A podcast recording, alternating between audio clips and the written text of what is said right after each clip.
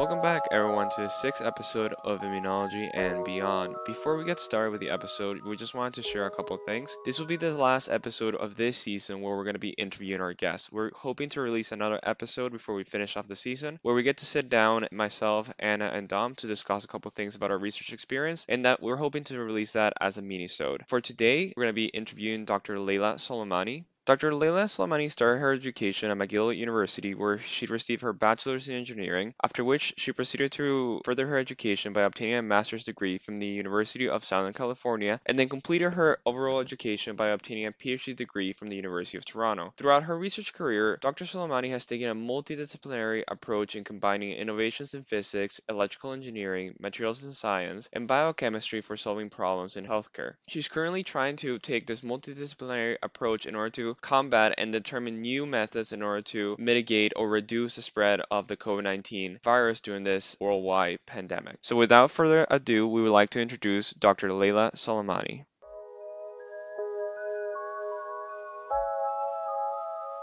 Thank you, Dr. Leila Soleimani, for joining us today. And I guess how we wanted to get started was to get to know you a little bit better. Could you tell us a little bit more about your training background and tell us a little bit more about how you got to being a professor at McMaster? Yeah, thanks for having us. I'm, I'm very happy to be here. Um, so I have all of my degrees in electrical engineering. So I started as an electrical engineer an electrical engineering student at McGill University. And uh, there I, you know, I, I got exposed to, you know, multiple research projects and, and I really enjoyed them. So I decided to go to graduate school and did a master's in electrical engineering at University of Southern California. And it's there that I decided, I mean, electrical engineering has a lot of different uh, branches and a lot of people work on systems level thing, right? How, how does a, a signal processor work or how do complex systems work. But I decided to to focus on individual devices. So, so really what happens at that single device, what happens, you know, uh, as devices are exposed to light, what happens when electrons are generated. So, so really I got interested in that, um, really biophysics or like physics aspects that are also part of engineering. And so I decided to do a PhD kind of focusing on those things, uh, device uh, physics. And so I did a PhD at University of Toronto, again, electrical engineering.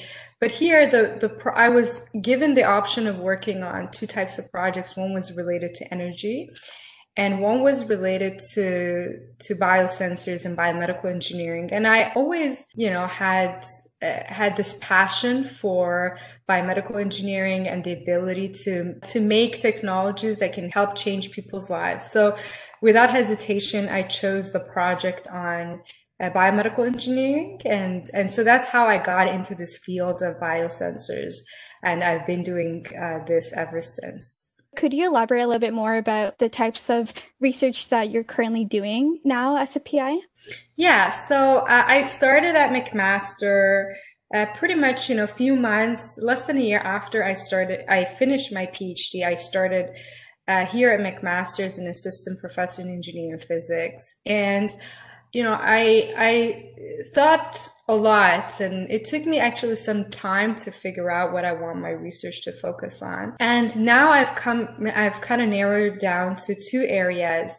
One is the area of biosensors, and one is the area of smart surfaces. So, uh, biosensors are devices that uh, analyze biologically relevant uh, targets like proteins, nucleic acids, small molecules for the purpose of me- making better healthcare decisions. And smart surfaces are, you know, surfaces that can be engineered to have, you know, specific properties. And you might think, you know, these seem like two unrelated sets of projects to focus on, but they, they're quite related in the sense that they all integrate materials innovations. So, uh, you know, new materials that new hierarchical micro scale and nanoscale materials are all integrated into these uh, both classes of devices to make them better in terms of, you know, their performance metrics. So that's how it's, it's come down to uh, using, you know, new and advanced materials in biosensing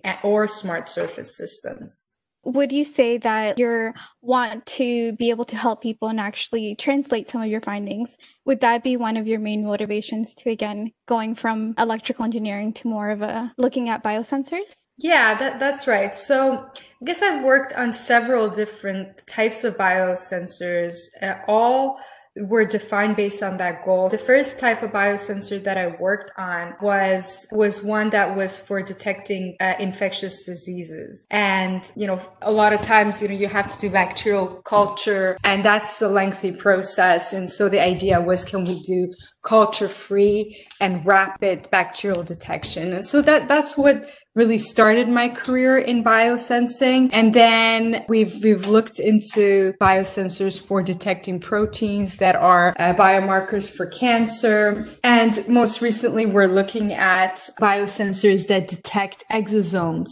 Uh, again, uh, these are markers for, for cancers. So it's key to apply these biosensors to a clinically relevant applications uh, to to really be able to make a difference in people's lives. And so it took it took me some time to build that capability in our labs. Right, first kind of define systems and you know build collaborations with people in health sciences, and then move these to to solving relevant you know health problems and i think we're we're there now we're we're at a point where we're collaborating with you know great clinicians and health scientists and other engineers to really make things that can be applied to point of care diagnostics for like continuing health monitoring. So things that look and feel like the glucose monitor, but they can do, you know, a lot more. They don't just look at, you know, a marker like glucose, but they can look at things like, you know, a, wide range of nucleic acid or proteins for cancer, for infectious diseases and beyond.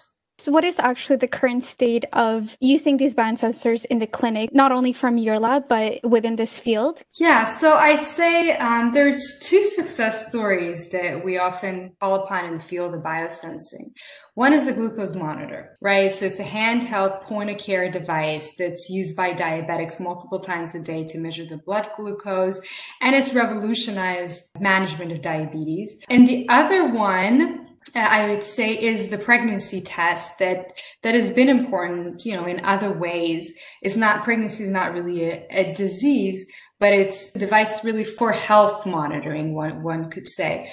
So those are two examples. There are other examples that we might be less familiar with. There are there are handheld devices that look at, you know, electrolytes, uh, blood gases, etc. At the point of care, these are handheld devices, but they're mostly big and bulky and expensive, and they're they're used in emergency departments in hospitals. But the two that you can bring home, I would say easily are the glucose monitors and the pregnancy tests.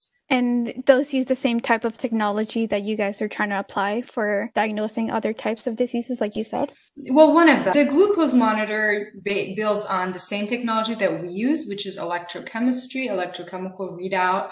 So really uh, translating the capture of biomolecules to, to an electronic signal. And that's where my background in electrical engineering comes into handy because you know it's it's important to get you know large signal to noise ratios to get these signals to be sensitive.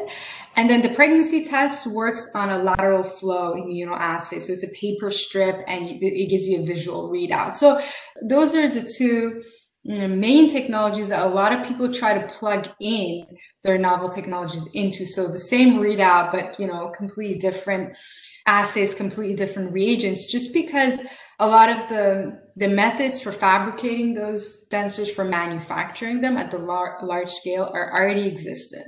So why reinvent the wheel? A lot of people like us, we try to make technologies that kind of uh, transition or allow us to use the same kind of readout technologies to do other things like, you know, cancer management or infectious disease diagnostics. Um, what is your opinion about actually implementing this in the clinic? Do you think that these type of devices could replace other well-known procedures for measuring DNA protein or the main point of this is just to be able to cheaply get these to people for them to use in their own home without the need to go into the clinic? Yeah, that's a great question, Anna. I, I think there's a place for both. There's a place for these high throughput laboratory scale instruments that you know allow lots of samples to be analyzed in parallel. They need to be operated using uh, laboratory technicians and and their turnaround time as a result could be longer uh, but there's a place for that and, I, and i'll explain a little bit. And then there's a place for point of care diagnostics to to kind of work together within the healthcare system. So I think when we when we look at the COVID nineteen situation, we could fully appreciate the need for both, right? So we need that kind of centralized testing. We're testing at the hospital. Uh, you know, to screen through the whole population. But at the same time, there are applications where you really, people could really benefit from a home test, you know, or a rapid test, you know, at the airport or, you know, at the entry of a school or in quarantine, you know, wondering whether they can they can leave uh, safely leave their, their home without making other people sick. But then these are point of care devices by definition are low throughput devices right? So it's one at a time. Whereas you know you still need that that big testing infrastructure.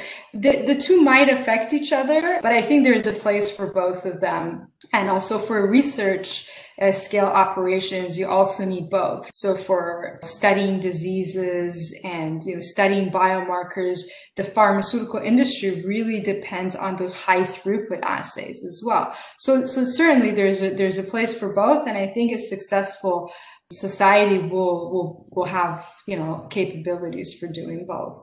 Where do you see this fitting in for something more specific, like a cancer diagnosis?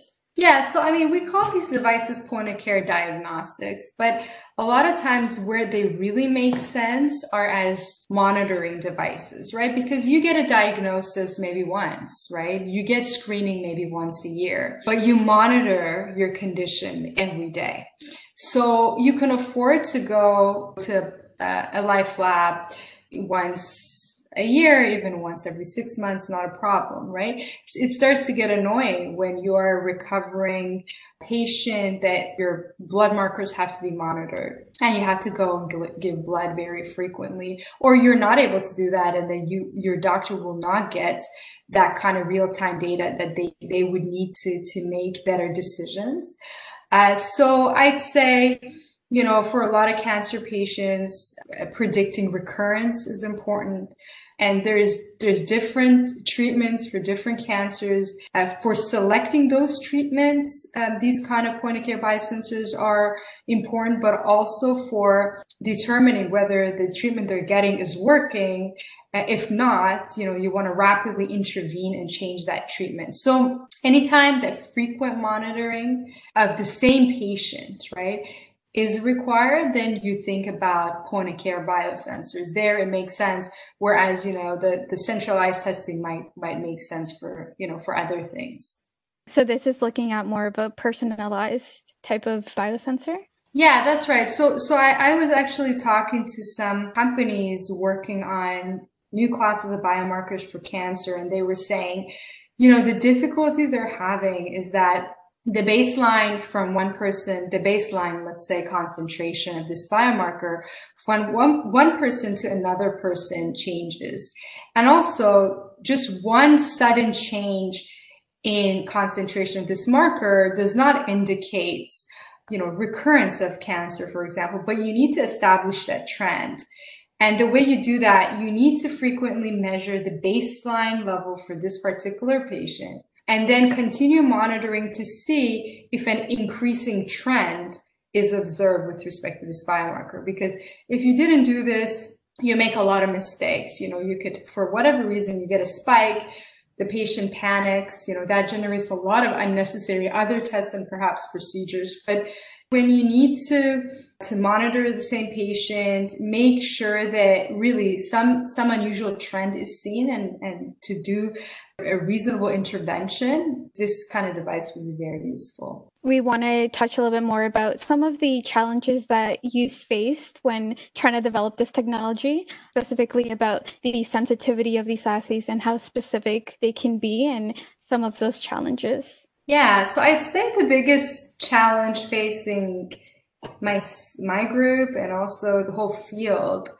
is working with complex samples. I mean, it's it's an obvious thing, but one where we always get surprised by it because you know we'll we'll develop our assays with these purified proteins that are that are suspended in these clean buffer solutions and you know we get beautiful limit of detections and great specificity and rapid response and then you know we, we're given this this saliva sample that not only you know, has all kinds of stuff that, that interferes with, with her reading.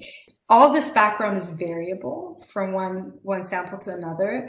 And a lot of times it comes in addition to preservatives and processing reagents and uh, reagents that are added when these samples are collected. So then you end up with something that ends up being completely different to, to what you developed the assay with. And you almost have to re-engineer the device there. So I think that's that's really the, what's been the biggest challenge and what's really slowed down some of the commercialization uh, of these types of technologies. And that's something that we and a lot of other you know researchers are working to to overcome. Does this mean that your lab is shifting to more actually testing more of like a crude sample? For example, if you want to test cancer, you get ascites that's going to be full of tumor cells and different debris and stuff like that. So are you guys moving toward doing sort of that type of thing? We are at a place where we have biosensors that, that work very well with these kind of purified samples. But now we're talking to clinicians and figuring out, you know, what are the most relevant samples, you know, and, and we're retesting our assays with these kind of crude samples, as you, you mentioned, and we're figuring out what are some manageable processing steps that we could implement that is still within the acceptable performance of a point of care assay, uh, but one that does the job. So, so that's been our refocusing efforts to, to get there, to, to focus more on, you know, crude samples, real samples, patient samples. Is there any other type of technologies or newer type of techniques that are being developed in the field to kind of push these forward? People have realized that this is really key and there's a lot of technologies as well for for detecting in crude samples. So both you can use things like you know novel and uh, novel probes that work well in crude unprocessed samples. So these are things like functional nucleic acids let's say that operate well in crude samples. And there is there's all kinds of surface engineering that can happen uh, to coat um, the surface of your uh, your electrodes with anti-fouling, for example, polymers. And on top of that, so, so these say, okay, if, if you're putting your device in an unprocessed crude sample, what are the things we could do to uh, allow the, the device to operate for it not to fail? Uh, but then there's all, all other class of researchers that are working on miniaturized devices for actually doing the sample processing in an automatic and integrated fashion. So that's in the area of microfluidics. So rather than in the lab, how do we do extraction? We, we, you know, take a sample, we might add beads, we might do elution and you know we might mix reagents etc we might pass things through a filter but the, the microfluidic chips allow all of that to happen with the press of a button in a very tiny chip based system. So that's being kind of worked on in parallel while the sensor people are, are also working you know to improve sensitivity and specificity etc and these have to come together, right? That all of these innovations in different fields have to come together to make this this biosensor a reality, not something that that works in a lab, but you know it, it fails as soon as you you interface it with real samples. Well, thank you for sharing all your expertise in terms of biosensors. But I think we also want to touch a little bit more about the other side of the research sure. that you do. And so I know that your lab has shifted a little bit during the COVID 19 pandemic. So sure. could you elaborate a little bit about the work you're doing on your smart surfaces and how mm-hmm. that applies to viruses? Yeah, so that, that's that's a very exciting direction. So uh, so it really evolved from our biosensor work because we were looking at surfaces that that eliminated or reduced adhesion of unwanted biological materials when we interface our sensors with uh, matrices like urine, like blood. And then we made this this hierarchical structure. So what that means is that a structure that puts together materials from different length scales. So we have materials in the length scale of molecules all the way to the length scale of bacteria. So nanoscale to, to microscale. And so we have this hierarchical structure similar to structures found in nature. And what we realize is that this surface is just really good at repelling all kinds of materials. So first we started working with all kinds of liquids. We put the liquid on these surfaces and they bounce off because they're hydrophobic and they're also oleophobic. So they repel both materials like, you know, water, also things like different kinds of oil. And then we thought, okay, could these also prevent the adhesion and proliferation of bacteria? So uh, we did experiments and we realized that, you know, you put something like uh, multi-drug resistant Staph aureus that typically creates these, these biofilms on different surfaces under uh, the right conditions. On these surfaces, these biofilms are significantly reduced and uh, adhesion in general of bacteria is reduced. And so this is when, you know, we, we published this result and there was, there was an overwhelming interest in using these surfaces. So we had people calling and emailing and asking like, where can we buy this? We want to use it for food packaging. We want to put it on elevator buttons. We want to, you know, we want to put it on robotic arms that are used in farming. So it was, it was just like nothing I had worked on before, the kind of interest we got. And, and we knew we had to, we wanted to see how well these work with viruses in repelling viruses.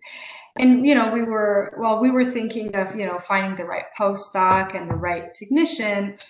COVID-19 happened. And so we, you know, together with my collaborator, Professor Didar, we went and saw Professor Ashkar and asked them, what do you think about, you know, testing these surfaces with, with viruses to see whether they can play a role in this pandemic. And, you know, he was, he was very generous with his time and, and the resources in the lab. And so this is when this, where this collaboration started. And, and so we tested this surface out with human simplex virus HSV first. And, you know, we said to ourselves, let's put a reasonable goal. If it, if it reduces contamination by three logs, from a normal surface, then say, we, you know, this is a good surface. Perhaps we will continue.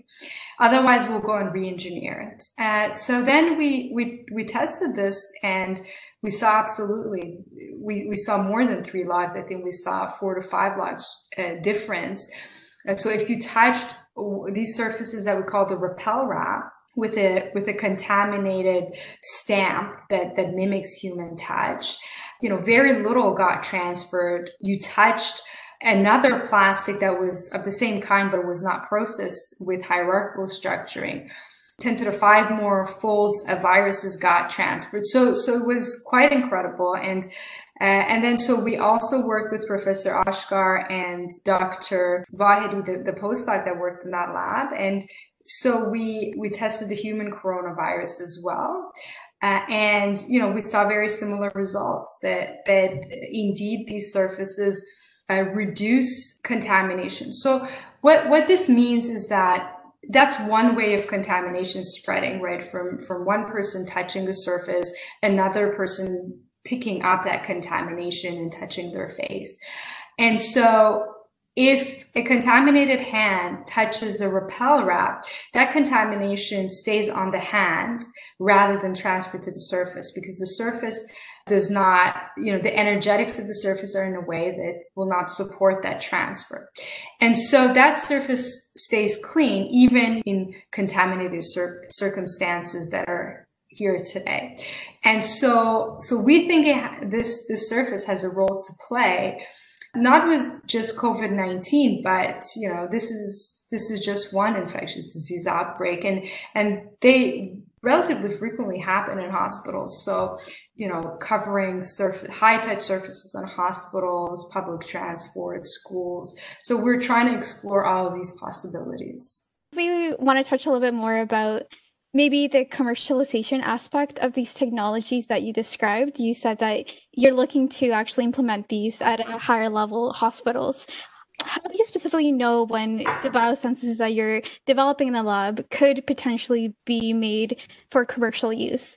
Yeah, so normally the first thing we do, we, you know, when we have a new invention, we, we file for an invention disclosure to basically document the day that this invention was kind of reported. That gives us a bit of time till we file what's called a provisional patent. So with a provisional patent, we we have a year to convert that into a full patent. And all of that we'll do with in collaboration with the mcmaster industry liaison office milo. So that's really the first step and really a preliminary step to commercialization and then uh, the rest comes to the, the finance and also the technical aspects of commercialization. So, you know, a lot of times, you know, at this, if you, you have something that you believe in, uh, you, you want to continue working on it to show that it's a commercially viable prototype. You have to show that it's, it can be scaled up. So, you know, we, we might be able to make the surface or a biosensor. You, we can make one prototype. It might take us a year to do it and it's fine. But, you know, we have to, to, you know, potentially make millions of it. Can we do that at a reasonable price? And a lot of times you have to do a lot of experiments to figure that out, to, to go from, you know, a very manual process to, to one that can be easily automated. So scale up is very key.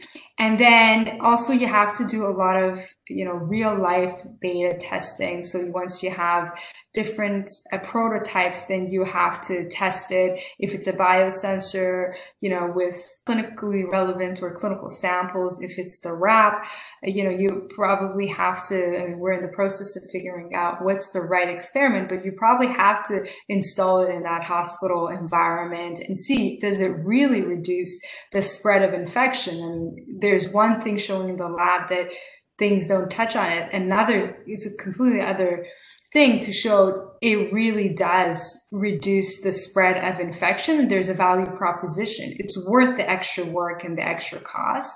So we have to show that. And then a lot of times, you know, you have to generate the data using the actually manufactured prototypes for getting regulatory approval. So scale up, uh, real life studies, and then regulatory approval and and all of thing all of these things need a lot of money. And they're expensive you know a lot of people have to work on it uh, and with different different skill sets. So so then a, big part of all of this becomes can you convince people that this is an important business case that you know people are actually going to buy it and there's a profit to, to be made and then people would invest in in first playing paying for that R&D and then later manufacturing, going through regulatory approval and distributing, you know, this, this product. So, so it's a, it's a long process that I'm myself learning about, uh, but it's one that, that I think it's important because at the end of the day, whatever we make, you'll see the full impact only when it gets to people's hands. Is this mainly happening with collaborations with industry, or does this happen within the level of your lab? Do you think you would ever start your own biotechnology company?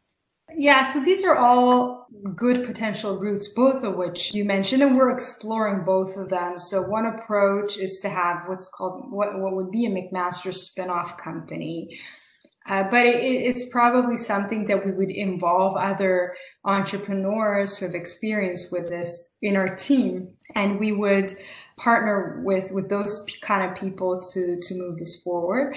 Another way of getting this to the market would be to go and and really partner with established biotechnology companies and uh, get them to license the technologies. And we would still be involved in the r&d etc but uh, you know much of the decision making would be done by those. So so these are the two routes that that we're exploring and so you know both of them could lead to commercialization it's just our last question to end off this section of the interview. For somebody listening that's interested in the work that you're doing, but doesn't necessarily have the bioengineering background, do you think that that's something essential to be um, undertaking this kind of research?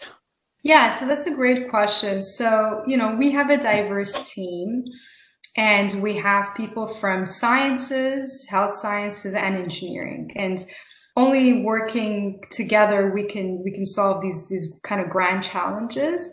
So yeah we're we're absolutely looking for people with those exact backgrounds that you mentioned immunology and biochemistry. The most important thing is we're looking at people who are interested, who, who would love to try kind of stepping outside their, their comfort zone and trying something new. And that, that's really the requirement, right? Somebody who, who, who wants to learn new things and is not afraid to, to go outside their field. Thank you. And so, with that, I think we're going to pass the mic over to Dom, who's going to be asking you more of the personal questions. Yeah, so to really just lay off of what you just mentioned about collaborating with others, and a lot of your research is interdisciplinary. So, how do you effectively manage collaborations between so many different disciplines? So collaborations are, are really exciting and they're really fun, but I, I, I also have to say they're they're not easy. So they're not free of challenges. Uh, so I think the key thing is communication. So we want to, you know, be in very frequent communications with our collaborators and make decisions together, make the key decisions together. And I think that that's been really important for the team approach. Uh, you know, people coming from, from different uh, disciplines, you know, to just kind of get in the same meeting as frequently as time allows and and you know just make the key decisions together. I think that that's the most important letter lesson that i i have learned so far. When do you think or how did you end up learning these skills? Were they kind of on the go or was it something that you were introduced to within your phd how did you end up learning these skills for effective collaboration yeah, so I mean, I, I was fortunate enough to work with, you know, be co-supervised between electrical engineering and biochemistry and pharmaceutical sciences in my PhD. So I had that exposure uh, for sure, but um, kind of as a project lead at McMaster, I, would say I, I, learned by mistakes. I, I, made a lot of mistakes in collaborations that might not have gone as well as they should have, perhaps because I was more naive and maybe more selfish. And then I learned that, you know, I, I really do need these collaborations and I, you know, I, I have to, to learn to communicate better, communicate effectively, you know, generate consensus kind of when you work, uh, you know, with the, with the team and uh, and you know compromise when needed. So I think it's something that I've I've been exposed to, but uh, but I've, it's taken me some time to learn here at McMaster. With graduate students or current trainees or postdocs, etc. So thinking about doing these collaborations, how do you think students or trainees can start to get these skills just based on the mistakes that you have learned as you went on? Yeah. So I, would say, you know, have it, it's great to have initiative and, you know, and uh, not just be focused on your own research, but take interest in in in other people's research, not just in your lab, but other other people's labs. Like increase the chances of those collaborative collisions for yourself by participating in in events or seminars that can make that happen. I know it's it's it's more virtual now than before, but still, I guess the opportunities are there. They're just presented differently. And then, you know, get into discussions. Uh, initially, not thinking, oh, uh, what you know, what collaboration is is it is it going to happen? Is it going to benefit me? So initially, just kind of exploring possibilities and being open minded, and then later. It, it helps to put together specific and clear goals with, with your collaborators. And again being constant communication i think those things help a lot. So another thing you mentioned with you were big on was communication. So in terms of science communication, what are your opinions on having an online presence, or do you think it's useful as a researcher in academia?